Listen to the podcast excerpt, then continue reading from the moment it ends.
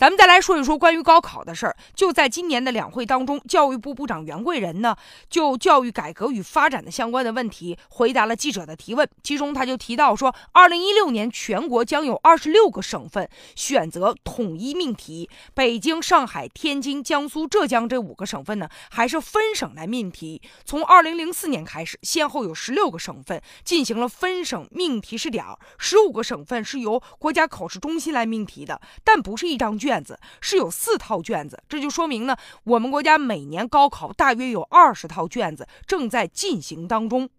也有记者呢就问了，说那今后咱们全国高考能不能用一张卷啊？您认为这个以后可以吗？袁贵仁呢就表示说，使用一份卷子要由实践来提供答案。这个时候，这个说这个事儿还有点为时过早。之所以这些年呢，很多地方都在呼吁说全国高考能够一张卷，有几个原因。其中一方面就是因为现在呢，高考录取地域的差别实在是太大了。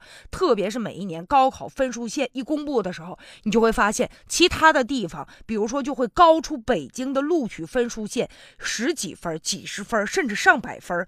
也就是说，大家会觉得不公平。如果说这孩子他要是在北京考试，比如说同样考清华北大的话，就比在别的地方要。更容易一些。那这样一来，是不是如果有一个北京户口，能在北京参加高考，对孩子来说，他的这个发展就更有利呢？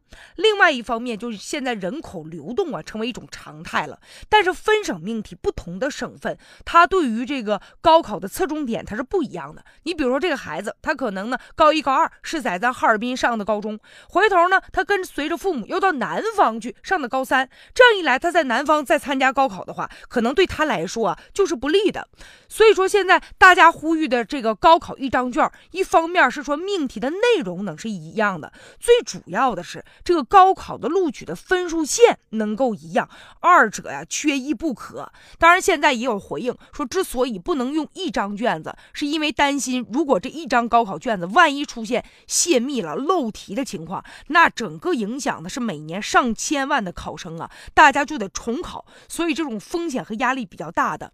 但与此同时，对比来说，同样是研究生考试，他们怎么就能全国一套卷呢？那他们是不是也存在泄密的这样的风险和压力呢？所以，当然了，关于这个。当然了，关于这个高考改革和教育改革，这不是一蹴而就的事。好在目前呢，我们现在已经有了一个大的框架和总体的目标了。到二零二零年，基本建立现代教育考试招生的制度，形成呢分类考试、综合评价、多元录取的考试招生的模式。所以说，只有推进高考改革，这才是最好的对于一张卷的回应。